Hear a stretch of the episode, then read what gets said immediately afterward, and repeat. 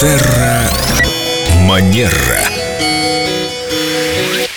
С нами Виктория Акатьева-Костолева, наш специалист по этикету и, кстати, по психологии тоже практикующий психолог. Лена Денисова в предыдущей программе, в которой мы говорили о критике со стороны руководства, она сказала, а что делать, если я сама себя критикую? Да. Без всякого руководства. Здравствуйте, Виктория. Доброе утро. Был случай, я ошиблась в расчетах и человеку предъявила другую сумму. Ну, естественно, в плюс себе. Потом мне было так неудобно, я извинялась и продолжала себя критиковать. Ну, как я могла? Лен, ну зачем себя за такое критиковать? Все так делают, многие люди так делают, предъявляют. У меня Вот мне есть тоже. совесть. Знаешь, э, тут Будем в надеяться, кафе что такой не счет все. предъявили я.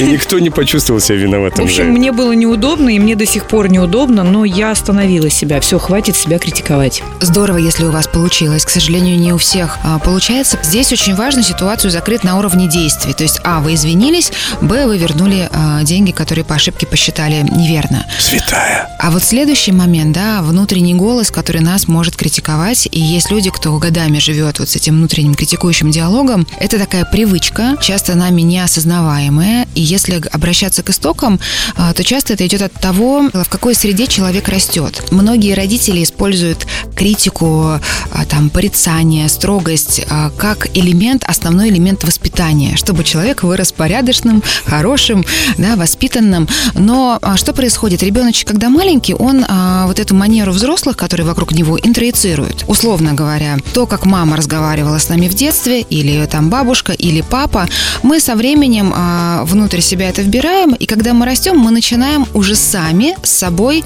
разговаривать так, как с нами разговаривали взрослые. Такая сикая, как ты могла? Да? и здесь очень важно, что первое, научиться это отслеживать, а каким голосом я разговариваю с собой.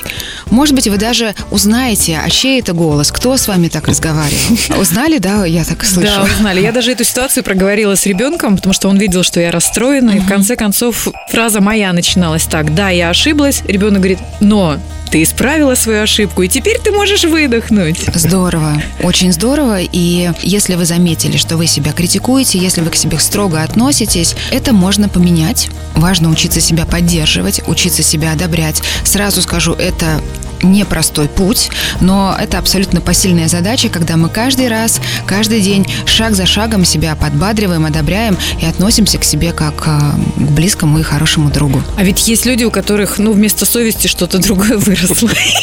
Им никогда не бывает стыдно, они никогда себя не критикуют. Это что, они вот прям, правда, такие идеальные, такие хорошие? Стыд – это регулятор, э, определенный регулятор нашего поведения, и люди, которые этого чувства всячески избегают, может э, создаваться впечатление, что они его никогда не испытывают. На самом деле, поверьте, они испытывают гораздо больше сложностей, чем может Да показаться. у них даже девиз «Без стыда не выловишь рыбку из пруда». А у меня, видимо, чувство стыда очень сильно развито. Я так всю программу стыдливо промолчал. Мы заметили. Спасибо, Виктория. Просто, ну, нечего тут добавить. Все разложили по полочкам. И до встречи в следующий раз в это же время. До встречи. И отпустили мне грехи. Спасибо. Терра Манера.